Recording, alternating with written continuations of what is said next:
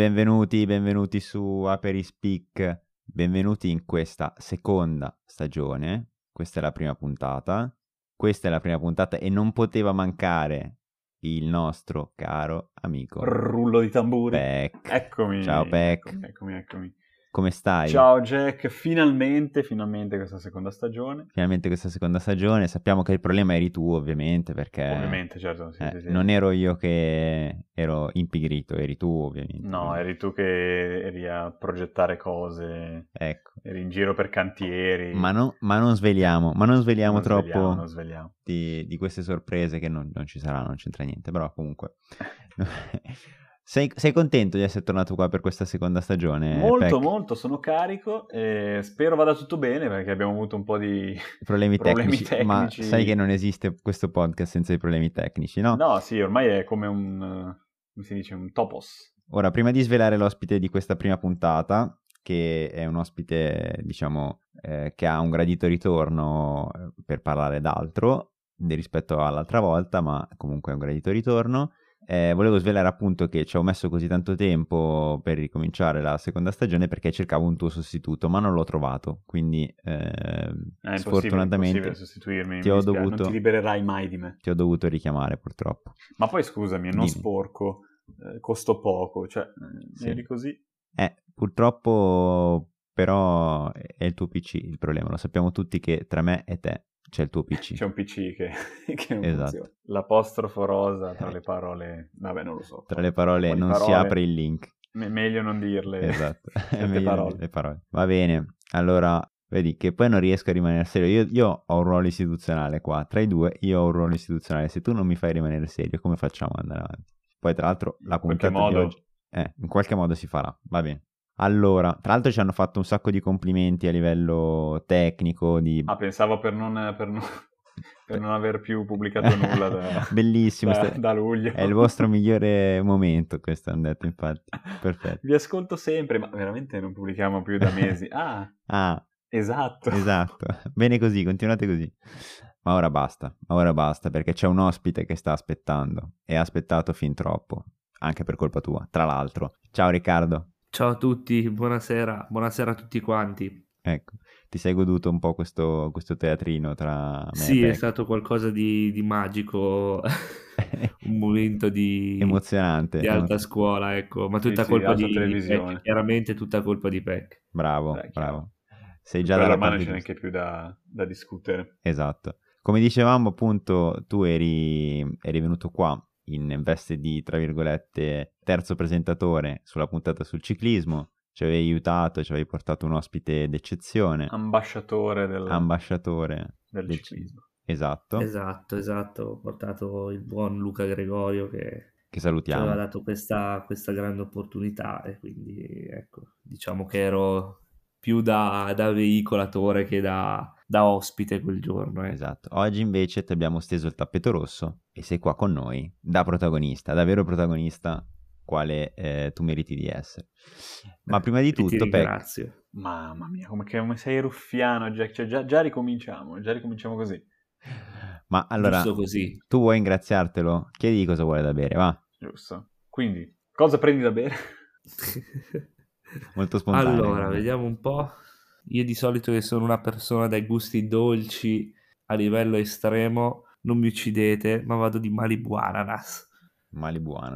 Ci sta. Tu Peck cosa prendi? Io prenderò uno spritz, sinceramente. Madonna. Andiamo sul classico, dai, prima puntata, ricominciamo da capo praticamente, abbiamo finito esatto. I drink. Anche perché ho finito i drink, cioè nel senso ormai... Ugo spritz però, dai, almeno andiamo un pochino su qualcosa di diverso. Vabbè, fai uso. Io prendo uno sbagliato, anche perché, ma sai perché? Perché quando ho scelto il mio co-host, l'ho scelto sbagliato. Capito per quello, no? No, ma... scherzo. Diciamo che tutto ritorna, insomma. Tutto torna, no, scherzo. Qua ci devi mettere il rullo di tamburi, no? Il rumore quello del piatto. Quello del badum. Esatto. Ma ora torniamo seri perché l'argomento di oggi è comunque un argomento, secondo me, da affrontare con leggerezza. Però anche con serietà, perché è un argomento che è trattato spesso in maniera molto superficiale e quindi cosa che noi non vogliamo mai fare con gli argomenti, però appunto spesso è anche trattato con troppa pesantezza, quindi per questo vogliamo trattarlo oggi in maniera più approfondita ma meno pesante. L'argomento di oggi è diciamo l'omosessualità e in generale tutti i temi LGBTQ+, e scusate se ho dimenticato qualcosa, ma... No, va bene. Andava bene? È tranquillo. D'accordo, possiamo... Ah, ecco, faccio una premessa. Io e Peck siamo due rozzi dibattitori di questi temi. Sì, io sono sceso dalle montagne, giusto? Lui è sceso, soprattutto Peck, è sceso dalle montagne. Sono uscito dalla caverna e mi sono affacciato. Quindi verso... Turicchi ha il compito di bacchettarci sempre. Se qualsiasi cosa sbagliata diciamo, dobbiamo fare TV verité, come dice un nostro caro amico, e quindi devi... Guarda, ti cito un mio professore dell'università che diceva sempre: non c'è niente di giusto o sbagliato, ci sono solo le cose che funzionano e non funzionano. Perfetto. E tu ci dovrai dire cosa non funziona sostanzialmente, cioè se noi diciamo una cosa che non è funzionante, tu devi dirci: guardate, questa cosa qui è obsoleta, oppure questa cosa qui è offensiva, oppure questa cosa qui non si dice più per quest'altro motivo. In generale, poi se noi diciamo... Assolutamente, sì, tutti diciamo... quanti, ecco, diciamo che su questo tema bisogna anche essere un pochino elastici, sono tematiche anche che difficilmente vengono trattate, per cui bisogna anche un attimino capire, ecco, le intenzioni. Spesso la forma è sostanza e quindi alle volte, tra virgolette, l'ignoranza su un tema nasce, cioè diciamo si manifesta anche nell'ignoranza a livello lessicale di questo genere. Quindi secondo me un'educazione che parta anche da un'educazione, tra virgolette, alla parola può essere utile, quindi in generale per trattare questo tema. Ovviamente non sarà il fulcro, noi staremo qua a dibattere per però tutto ad esempio tempo. Hai aperto un tema molto interessante, perché apri un tema che politicamente crea dei danni clamorosi, perché il famoso gender nelle scuole, no? Esatto. Quando invece secondo me è una questione proprio di puro lessico, cioè nel senso si potrebbe tranquillamente, almeno a livello lessicale, insegnare come evitare di fare, tra virgolette, errori con persone che fanno parte della comunità, ecco. Quindi giusto per anche a livello proprio puramente di relazione con la società moderna, quindi senza nessun tipo di spiegazione a livello di sessualità, ma soltanto proprio per evitare quelle che poi sono gaffe in determinati ambiti soprattutto. Quindi secondo me, ad esempio, quello è una cosa che andrebbe fatta, perché ormai il mondo progredisce e quindi bisognerebbe almeno in questo senso stare al passo. La famosa teoria del gender che ci vogliono imporre, altrimenti sa, ci nascono i figli con 6 gambe che fanno cose strane, oddio. Questo alla fine è il livello che c'è in Italia di dibattito a riguardo. E diciamo che l'indirizzo che ha preso un pochino il paese è un po' quello, ecco, mettiamola così. Abbiamo un presidente della Camera, diciamo discutibile, per essere gentili, ecco, diciamo discutibile, che proprio è un grande fautore di, tra virgolette, ora non dico l'eliminazione, però l'oscurantismo più totale su quello che sono i temi della comunità LGBTQ. Tutti sanno quali sono le sue idee, io diciamo le edulcoro anche, perché tanto non cambierà lui la sua opinione per come è e per come si rapporta. Diciamo che sicuramente è un personaggio che ci lascia un pochino perplessi, ecco, esatto. In maniera gentile, mettiamola così, soprattutto a quello che è gli occhi che saranno dell'Europa, ecco, a me questo è quello che un po' più lascia un po' così attonito, ecco, è stata scelta una persona che secondo me agli occhi di quella che è la comunità europea non figura bene, cioè non ne usciamo bene dalle due, secondo me, dalle due le votazioni su presidenti di Senato e Camera, però di contro, e qua invece sono positivo alla cosa, tra virgolette, io penso che questo governo qua, Meloni, non andrà a intaccare i diritti che già ci sono, ecco, non ne andrà ad apportarne altri. Voglio rimanere abbastanza positivo su questo fatto, perché non penso che abbiano né il potere né, tra virgolette, la Meloni non è una persona stupida, non andrà ad intaccare quelli che sono diritti che comunque raccolgono grande consenso soprattutto su un elettorato giovane, quindi secondo me alla fine rimarrà tutto così com'è, ecco. Poi si vedrà, nel senso sì, diciamo che la camicia nera sta bene su tutti per quanto le riguarda. No, scusate, mi dissocio, c'è stato un disturbo. Vabbè, comunque audio. Ecco, prima e ultima puntata della seconda stagione. Okay, vai. Diciamo che partiamo subito con un bel tema di quelli belli aggressivi. Ecco, no, vabbè, ora a parte gli scherzi, diciamo che il tema politico lascia il tempo che trova, ecco, però ecco, per tornare invece su temi un po' più leggeri, quello che posso dire in maniera molto, molto positiva è che vedo soprattutto nei ragazzi della nostra età, quindi comunque dei ragazzi più giovani, una sensibilità maggiore a riguardo. Cioè, sì, questo è indubbio, sì. In pochi anni ci sono veramente dei progressi notevoli, veramente notevoli, soprattutto sia sul linguaggio e tra virgolette più che altro sulla comprensione di certi temi, ecco, quindi... Ma secondo voi, scusate se intervengo, come dire, interrompendo ancora, ma una domanda che voglio fare a tutte e due, quanto influisce su questa cosa l'ateismo? Che adesso penso sia la confessione tra virgolette principale rispetto al cattolicesimo, sì, comunque l'allontanamento, perché io penso a un paese super cattolico come la Spagna, dove invece sono molto più avanti rispetto all'Italia su queste questioni, per cui non lo so, c'è anche il fatto che ma da noi siamo più indietro perché c'è il Papa, per carità di Dio, sarà anche vero questo, però non so se si riduce a quello e basta. Rispondo io per primo, poi dopo do a Jack il timone della sua risposta. Allora, io ti dico così, secondo me è una componente. In Italia diciamo che c'è una cultura cattolica un po' diversa, cioè nel senso, secondo me noi qui abbiamo un mix di due cose, cioè la nostra cultura cattolica è comunque filtrata quella che è la cultura italiana su questi tipi di temi, ok? Cioè la cultura spagnola è sempre stata più aperta, più libertina, ok? Quella italiana no, e tra virgolette si va a ritrovare all'interno della Chiesa, o meglio in quello che tra virgolette è l'istituzione Chiesa, perché non è la religione, ok? Cioè stiamo parlando di due cose un po' diverse, ok?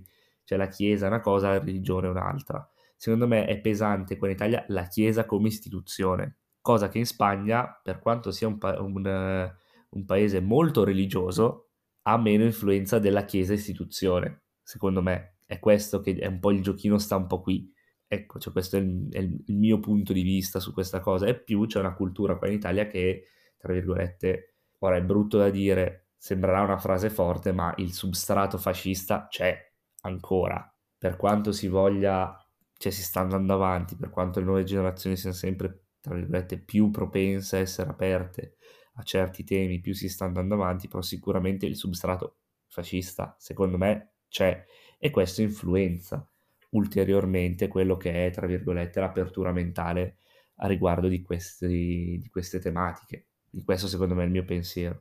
Guarda, mi hai rubato le parole di bocca, nel senso che penso esattamente le cose che hai detto tu. Infatti, quando si dice, si parla della questione del Papa, no? In realtà il Papa, diciamo, di per sé, ultimamente aveva detto una roba del tipo chi sono io per giudicare, eccetera, no? Poi invece vedi quelli che si rifanno al Papa o alla Chiesa in toto, quindi ovviamente parlo di esponenti politici in particolare, e questa cosa porta, cioè diciamo, li senti parlare e loro dicono no, io mi rifaccio al Papa, eccetera, e però quando vanno a concretizzare il loro percorso politico poi invece sono molto più estremisti addirittura del capo della Chiesa, tra virgolette. Quindi è verissimo che da noi la cultura, diciamo, cattolica è interpretata dalla Chiesa in maniera molto più decisa, diciamo, e la Chiesa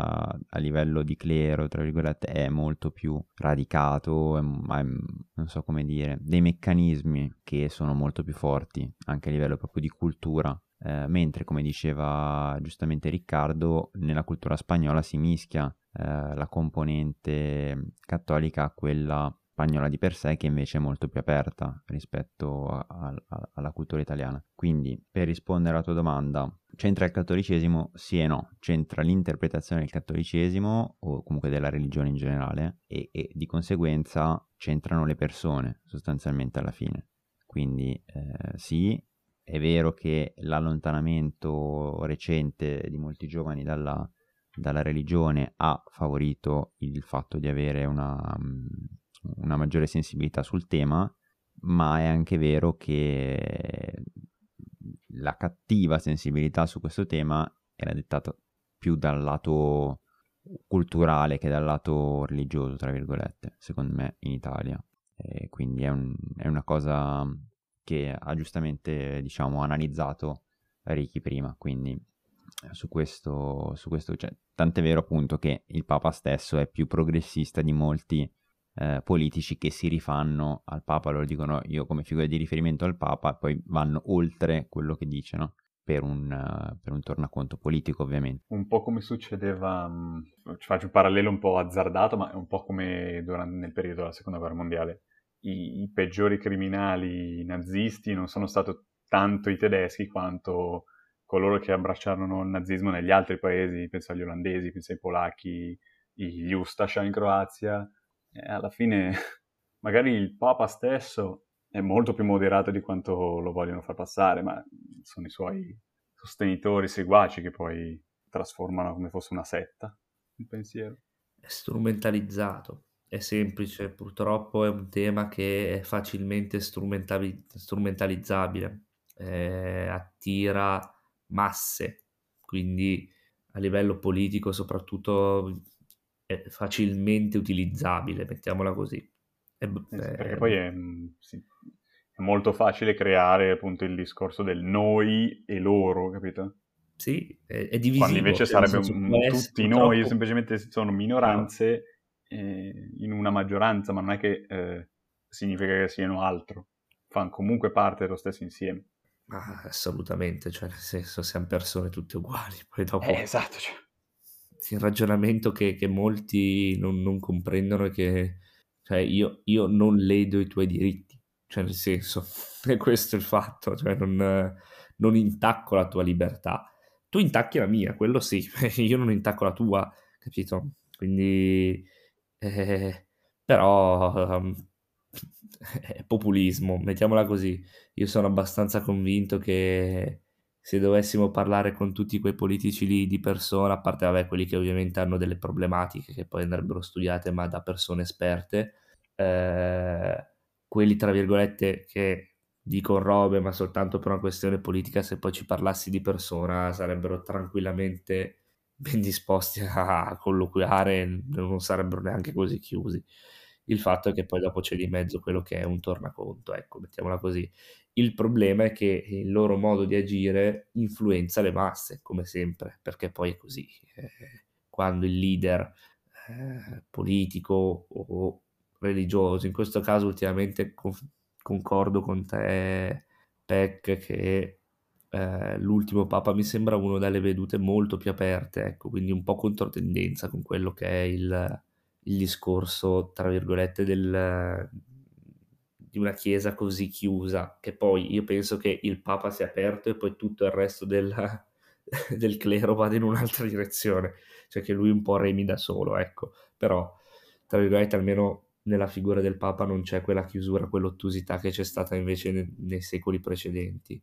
Però ecco, nei leader politici invece abbiamo purtroppo una direzione che... sposta le masse in direzioni che secondo me non ha senso, cioè non hanno proprio senso.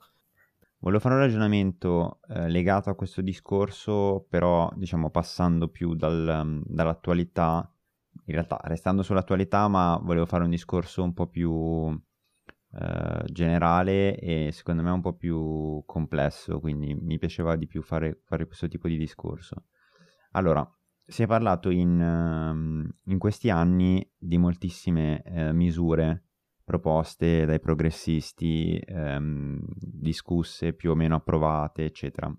Ora, molto spesso queste proposte sono state discusse, cioè diciamo spesso proposte da magari qualcuno che fa parte della comunità LGBTQ+, però poi chi porta avanti questi provvedimenti, chi li discute, chi li approva, chi va in televisione a parlarne, eccetera, invece non ne apparteneva, quindi banalmente magari è etero, eccetera.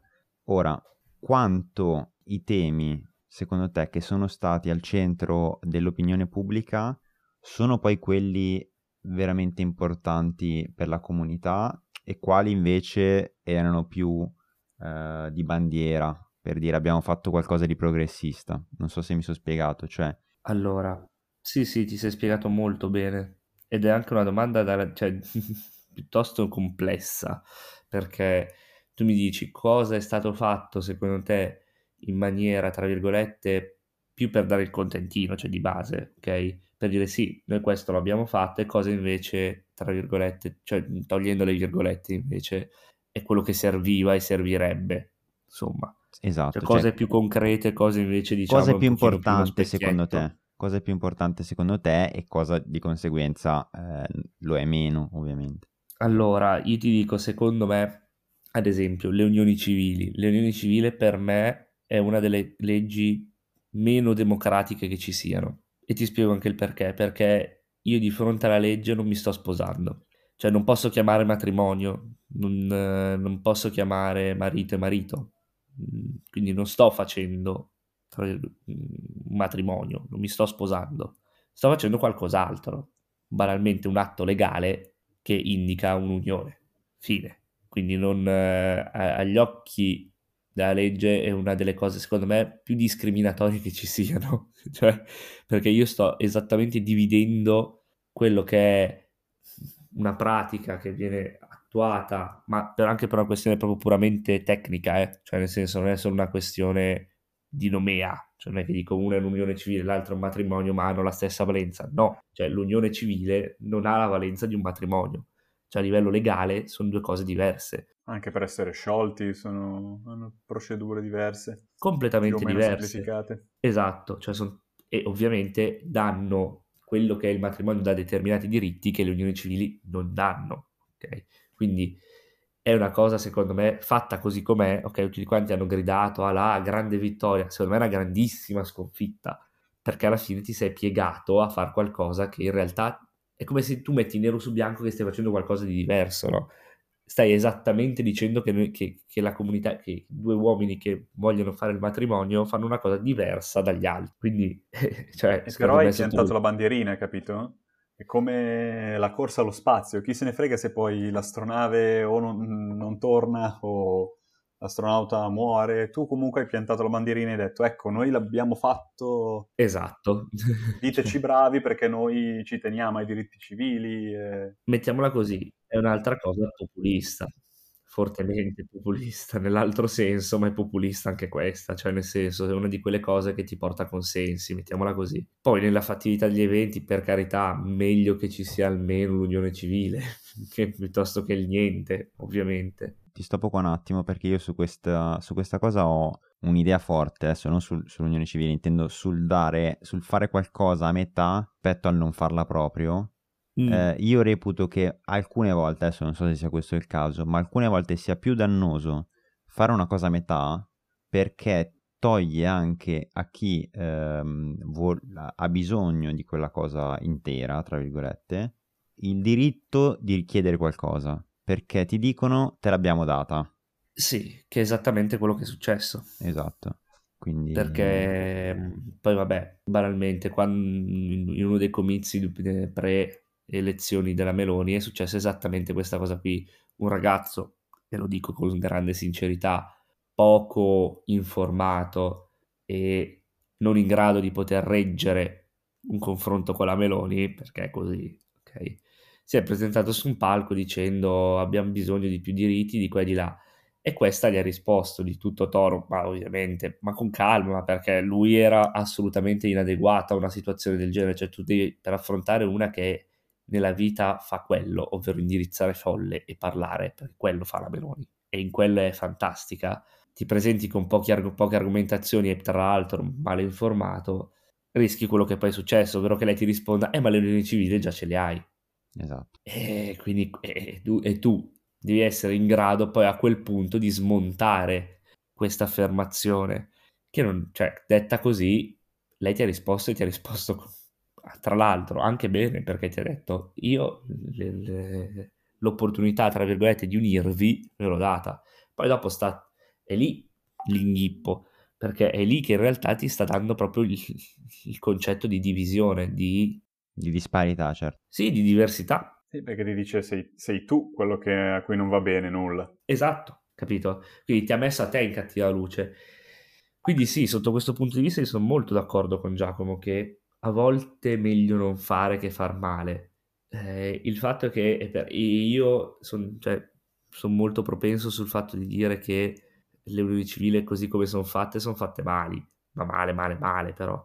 Però ti dico anche un'altra cosa, con un certo quantitativo di realismo e di disillusione, è che secondo me oltre questo faremo molta fatica ad andare, purtroppo. Cioè oltre a questo tipo di, tra virgolette, contentino, perché così è un contentino, secondo me è lì che sbattiamo il muso. Quindi tu lo vedi comunque come un paletto piantato per poter poggiare il piede per tentare in futuro di rosicchiare, diciamo, qualcos'altro, piuttosto che appunto partire di nuovo dalla base, tra virgolette. Secondo me abbiamo bisogno di 20-30 anni, ovvero il tempo per cui questa classe politica sparisca del tutto, cioè proprio che non ci sia più nemmeno l'ombra di questi politici. Quando non ci sarà più l'ombra di questi politici, e sperando che nel frattempo non riescano a fare altri danni, cosa difficile peraltro, quando questa classe politica sarà completamente inesistente, ok, allora a quel punto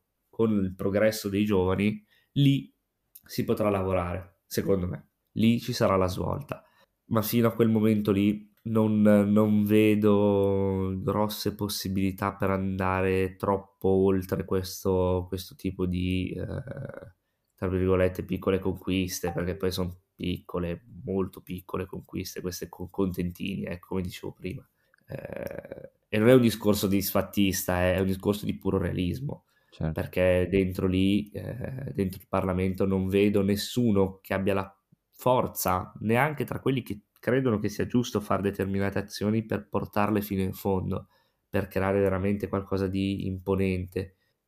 Secondo me, e l'abbiamo avuto la dimostrazione con la questione del DDL Zan, in fin dei conti alla fine questo tipo di classe politica non gliene frega assolutamente niente dei diritti, perché il DDL Zan è stato affossato da un partito di pseudosinistra che è il partito di Renzi, quindi dei diritti a loro non gli interessa, perché se interessasse davvero non sarebbe successo quello che è successo. Quindi c'è bisogno proprio di un cambio radicale, che io vedo tra 20 anni, quando tutta questa classe politica in toto non sarà più presente, proprio dal primo all'ultimo, cioè anche quelli che sono più giovani adesso non ci sarà più.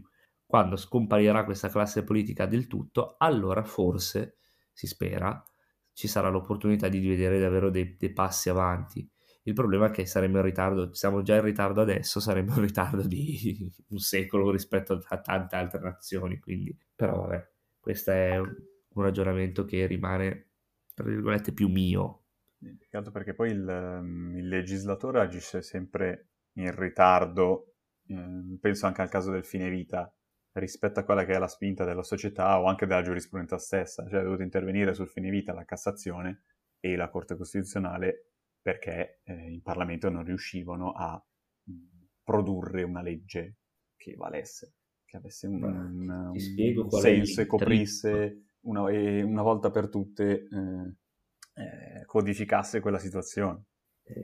C'è un problema, cioè anche dentro il DDL Zan, ok, c'era un sacco di cose positive. Il problema è che mischiano questo in tutte le leggi, è una cosa che io non capisco di questi, cioè, negli ultimi anni di politica, ed è per questo che non passano più leggi, cioè che fanno una fatica atroce ad approvare leggi, perché in ogni legge ti schiaffano dentro pezzi di altre leggi a caso, che li buttano dentro, li azziccano. Sì, fanno a pacchettone, sì.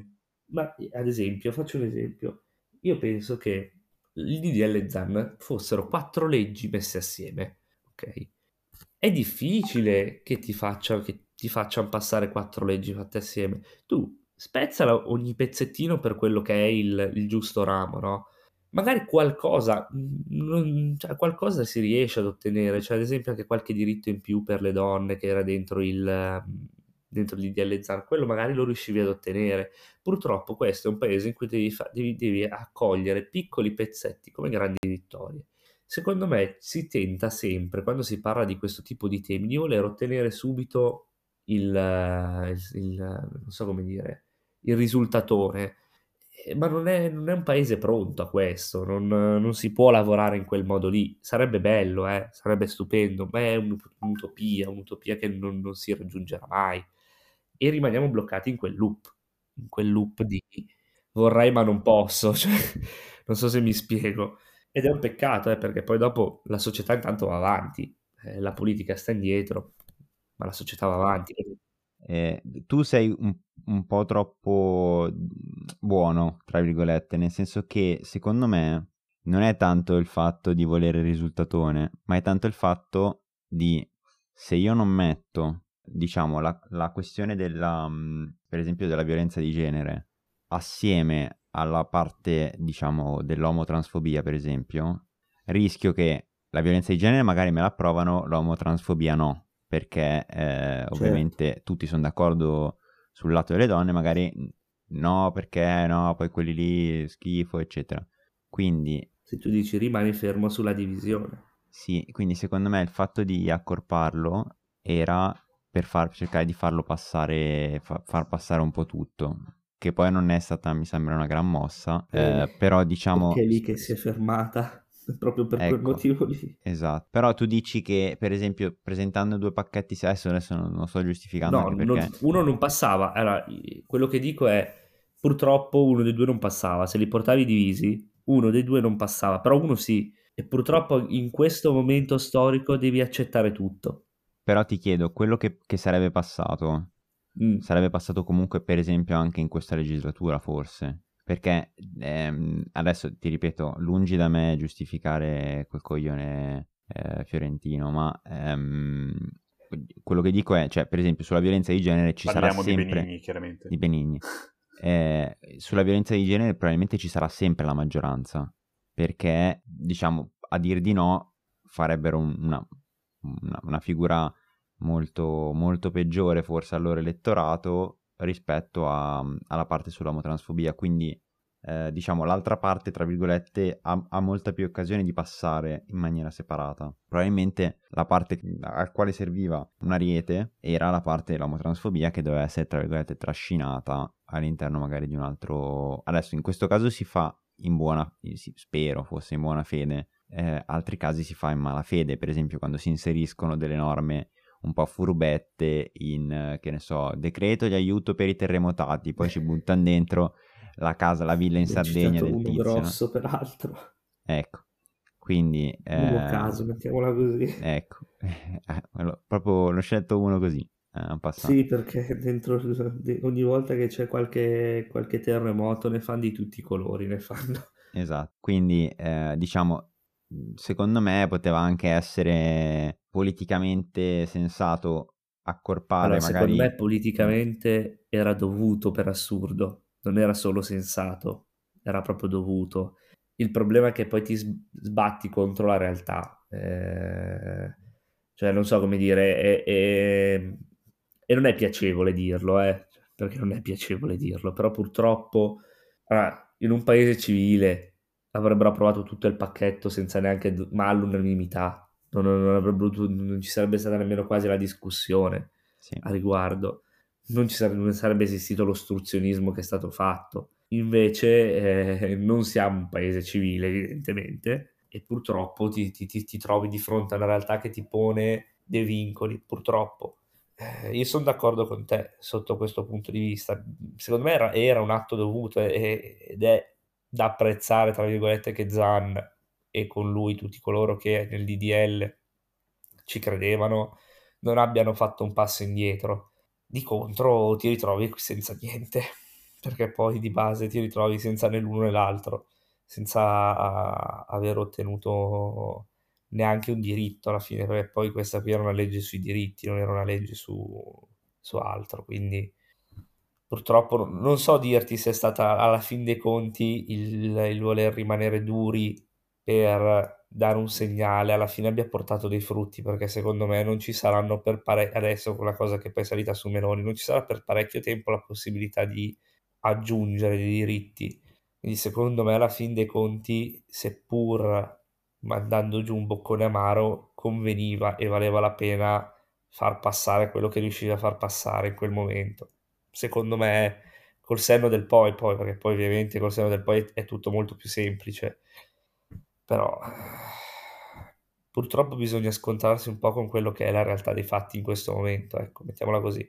Poi sì, tu dici che io sono troppo buono e hai ragione, cioè non è che io sono troppo buono, è che purtroppo bisogna in questo momento cercare di mantenere un po', no, quello che è anche mentalmente, penso che per tutti coloro che fanno parte della comunità in questo momento ci sia bisogno di cercare di evitare di entrare anche in loop negativi, perché comunque la situazione non è piacevole, per come sta andando avanti l'evoluzione delle cose, delle preoccupazioni le desta la situazione, per cui io cerco, tra virgolette, di vedere sempre un po' il positivo anche dove magari ce n'è poco. Ma hai notato un incremento di episodi, diciamo, nella comunità o anche te personalmente, di clima più ostile, di, diciamo, maggiori difficoltà, intendo, nella società?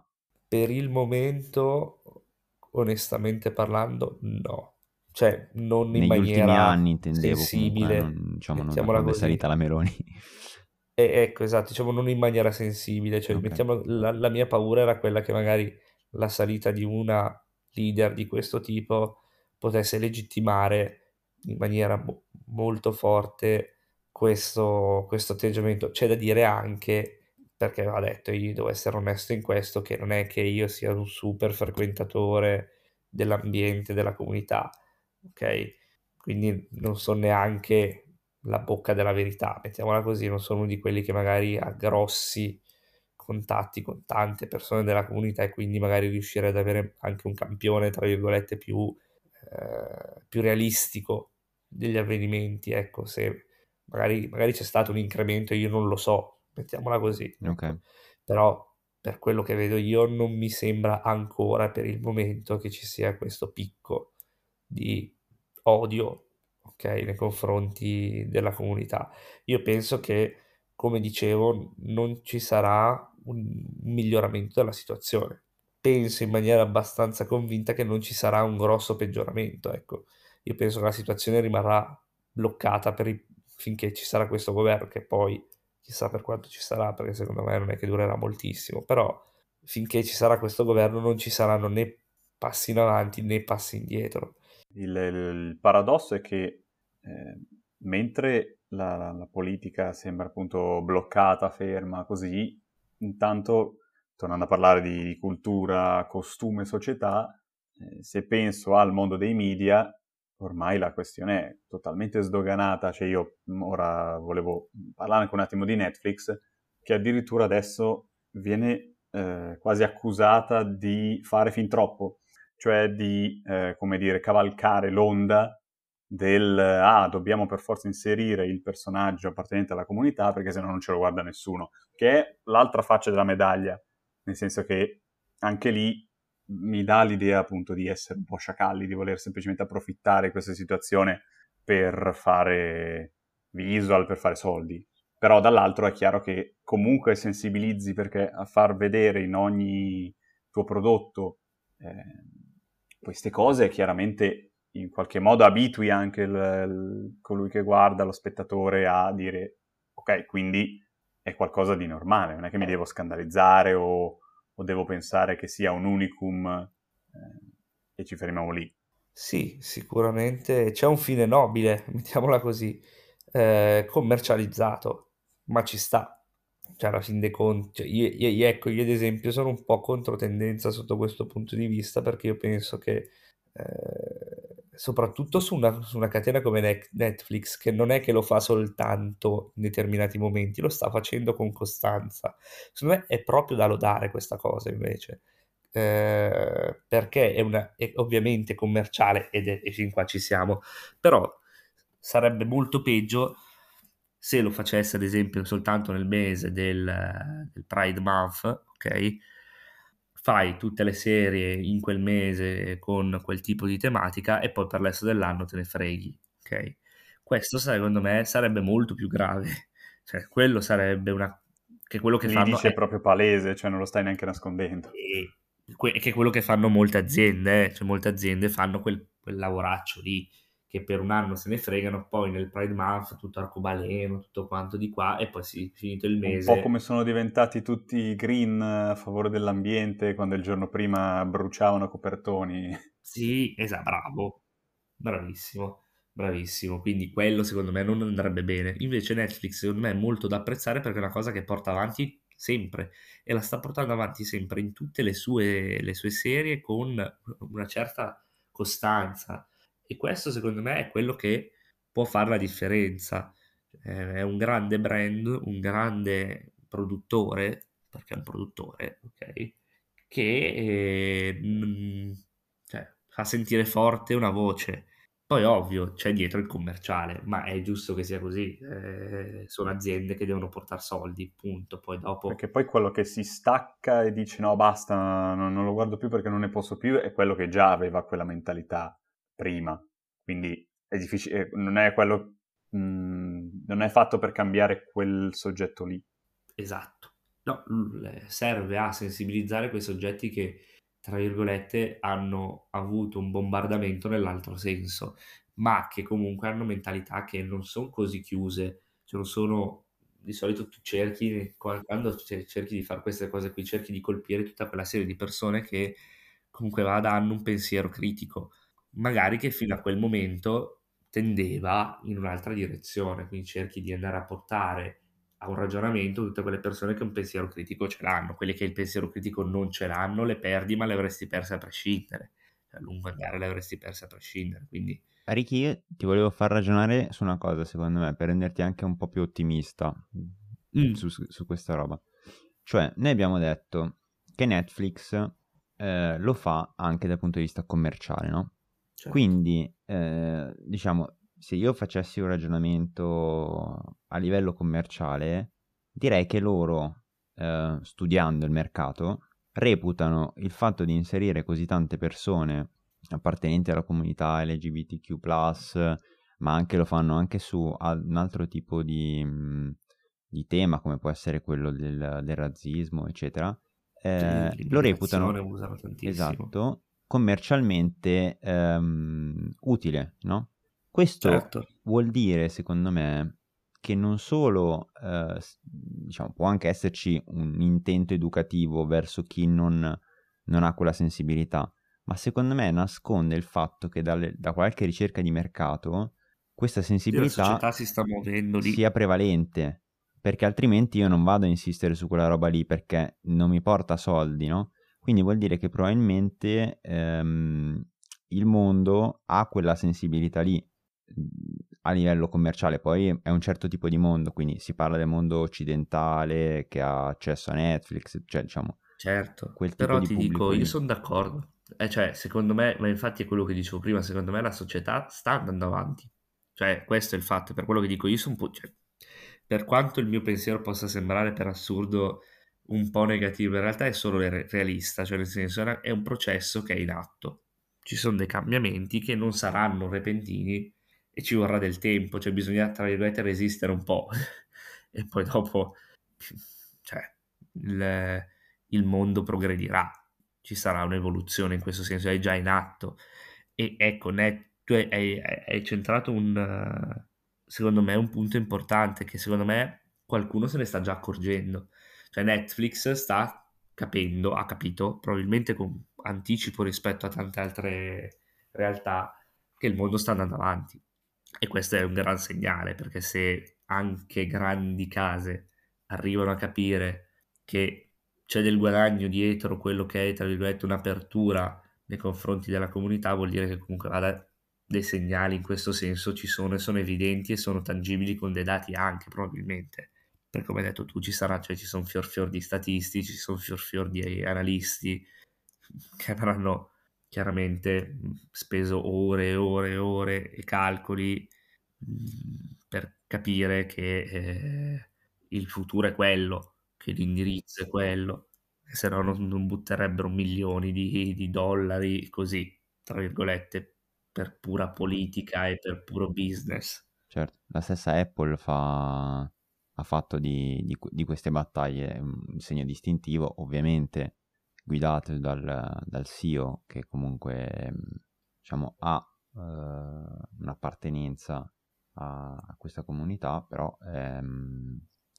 diciamo ci sono due attori importanti che stanno trascinando un po' tutto il mondo dell'intrattenimento da quella parte lì, diciamo. E tra l'altro voglio aggiungere una nota riguardo due grandi marchi, secondo me in due ambiti molto attuali: i social, perché poi Apple la riconduci, no, a quello che è il telefonino, il social, ok?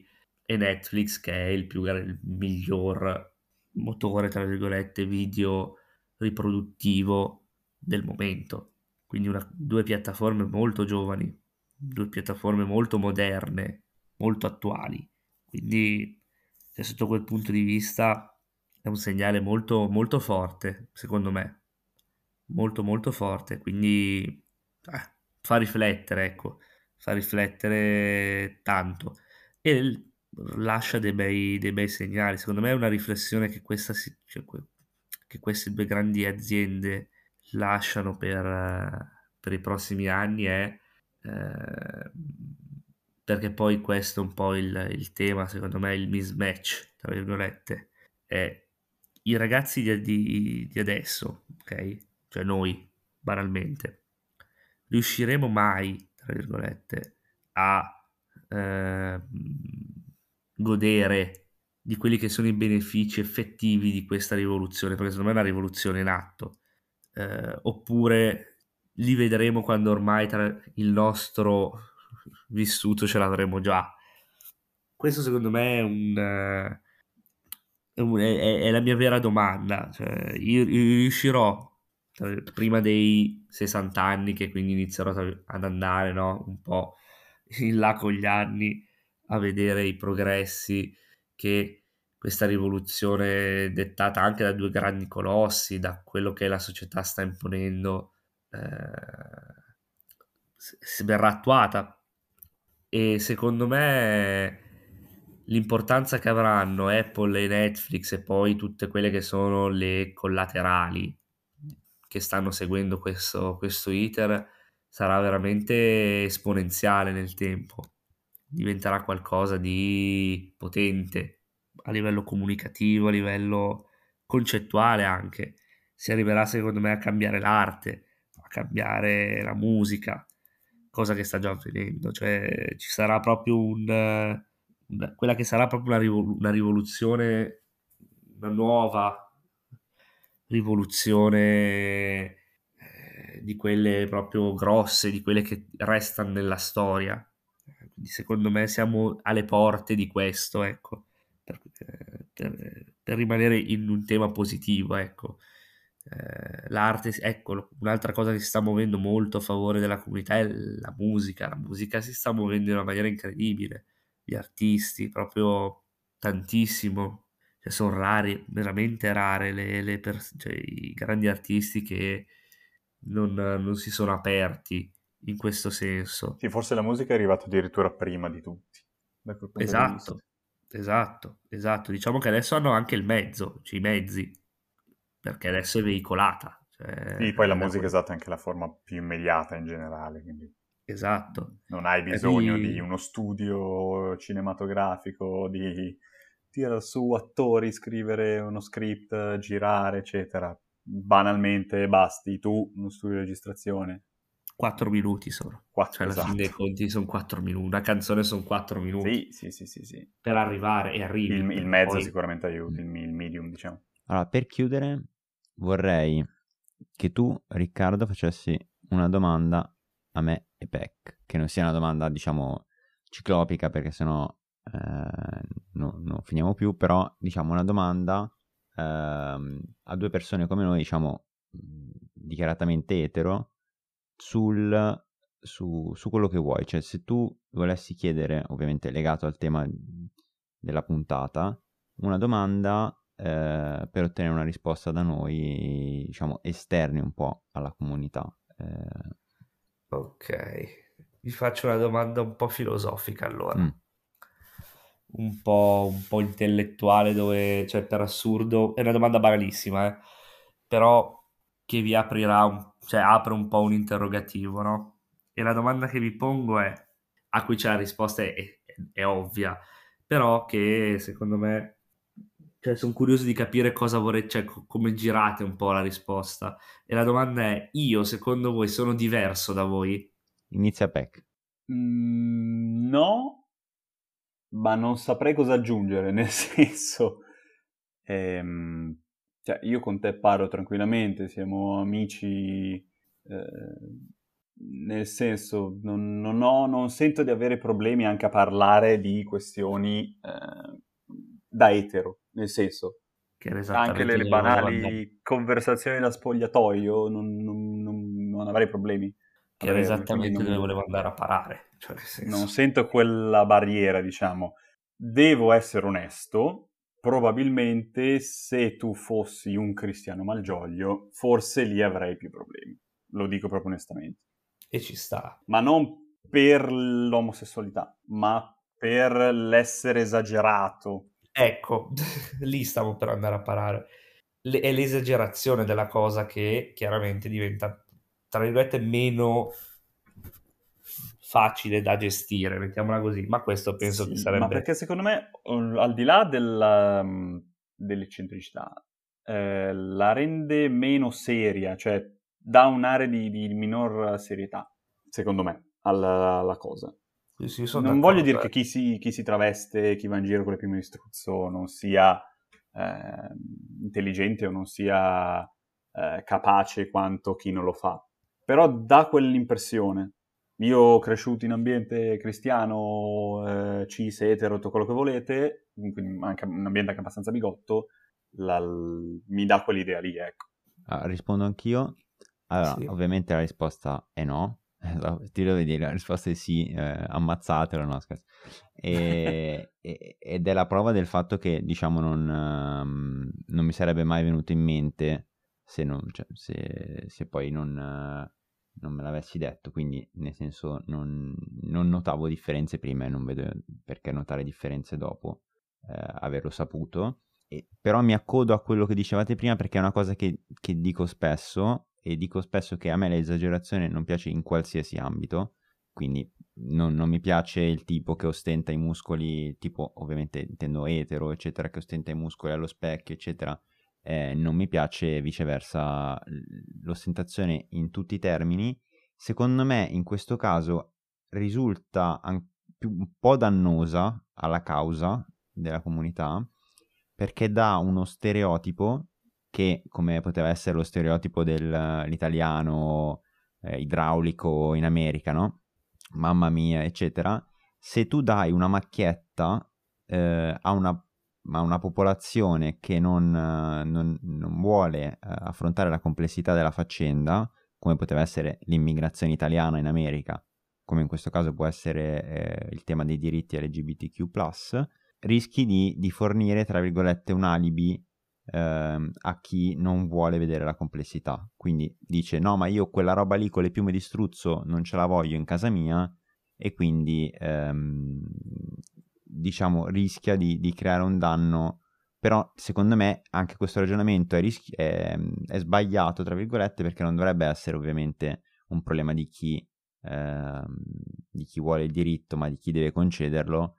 Quindi viceversa dovrebbe essere l'altro a non capire, diciamo l'altro a capire la persona anche se ostenta. Però hai capito cosa intendo, cioè certo, il problema sì, è ovviamente di chi non riconosce il diritto.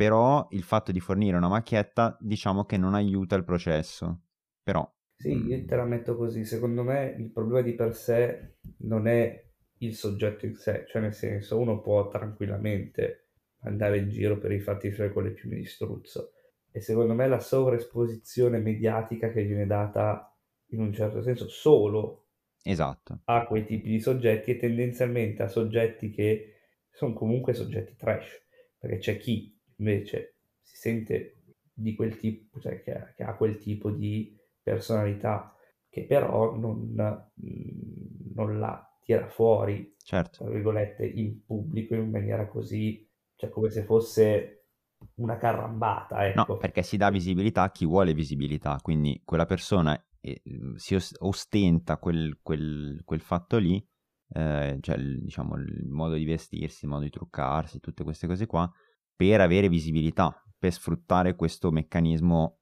perverso, diciamo, di richiesta di attenzione, no? E quindi questo poi appunto danneggia secondo me la comunità intera, anche chi vuole vestirsi come gli pare, ma non lo fa per ottenere un guadagno, una visibilità o qualcosa del genere, lo fa perché gli va ed è giusto che sia così. Ma è come dall'altra parte, come se fossimo tutti, io e te Jack, tutti erfaina che oh bella, ma che ti farei? Ti aprirei come una cozza, cioè non si può fare, nel senso non è, diciamo, non è credibile, non è realistico, solo uno dei due è così. Esatto. Lasciamo a voi l'interpretazione. Allora, sappiamo che tu sei un po' cafone, però tra l'altro non so perché mi è uscito l'accento romano, ma vabbè. Va bene, dai. Preciso poi peraltro. Esatto. Va bene. Allora io ringrazio l'ospite di oggi e dell'altra volta, tra l'altro.